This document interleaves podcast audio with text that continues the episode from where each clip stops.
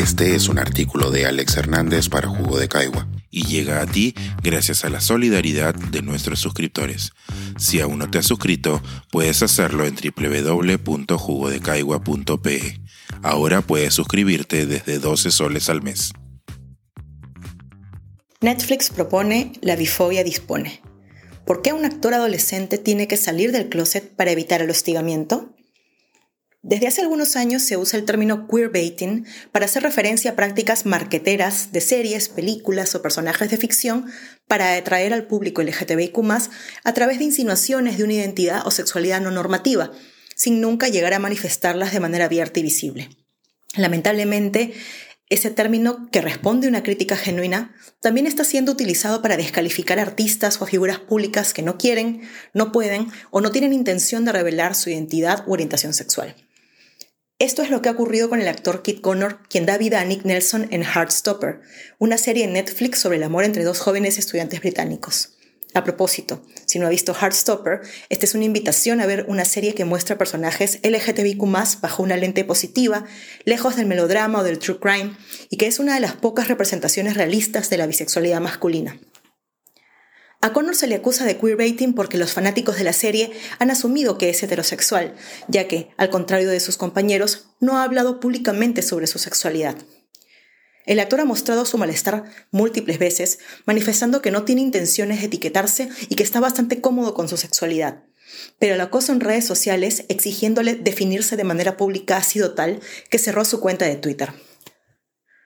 Hace unas semanas, para colmo, se difundieron fotos de Connor de la mano con una actriz, lo cual para muchos confirma su heterosexualidad y ha incrementado las acusaciones de aprovecharse del público LGTBIQ para generar vistas, likes o incrementar la audiencia de la serie.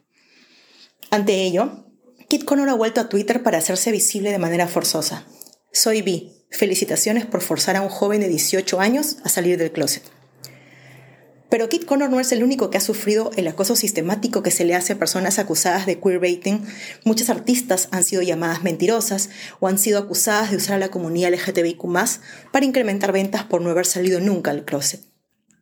La mayoría de estas acusaciones recae especial y maliciosamente en personas con atracciones sexuales más fluidas u orientaciones sexuales no monosexuales, es decir, en quienes sentimos atracción por más de un género. Para las personas bisexuales, tener la capacidad de estar en vínculos con personas de un género distinto es algo que forma parte de nuestra experiencia. Lo que hacia afuera puede verse como heterosexual es, en realidad, solo una forma más en la que podemos enamorarnos.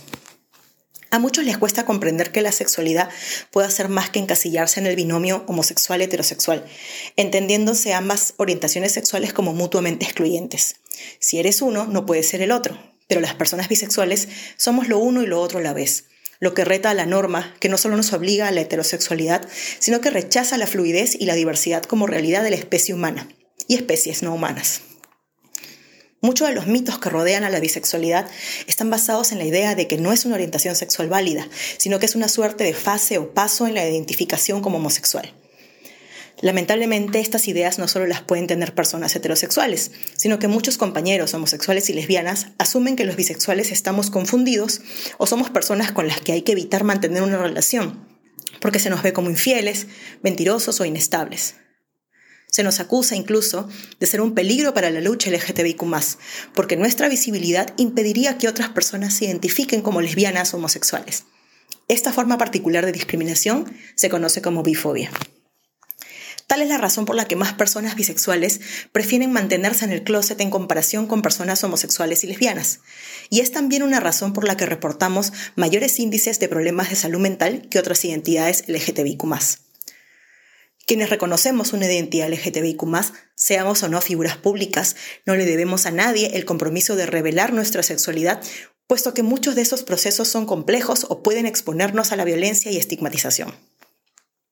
Ser abiertamente bisexual permite retar los binarismos y dualismos en los que el mundo nos aprisiona, pero es una visibilidad que puede llegar con cuestionamientos constantes, en un mundo donde cada vez más personas jóvenes se identifican como no heterosexuales o en el que su orientación sexual se ubica en otras partes del espectro, es importante que nuevas referencias como Kit Connor no sean arrebatadas de su propia historia y de su tiempo para salir del armario. Pensar escribir, editar, grabar, Coordinar, publicar y promover este y todos nuestros artículos en este podcast cuesta y nosotros los entregamos sin cobrar. Contribuye en www.jugodecaigua.pe barra suscríbete y de paso espía como suscriptor nuestras reuniones editoriales.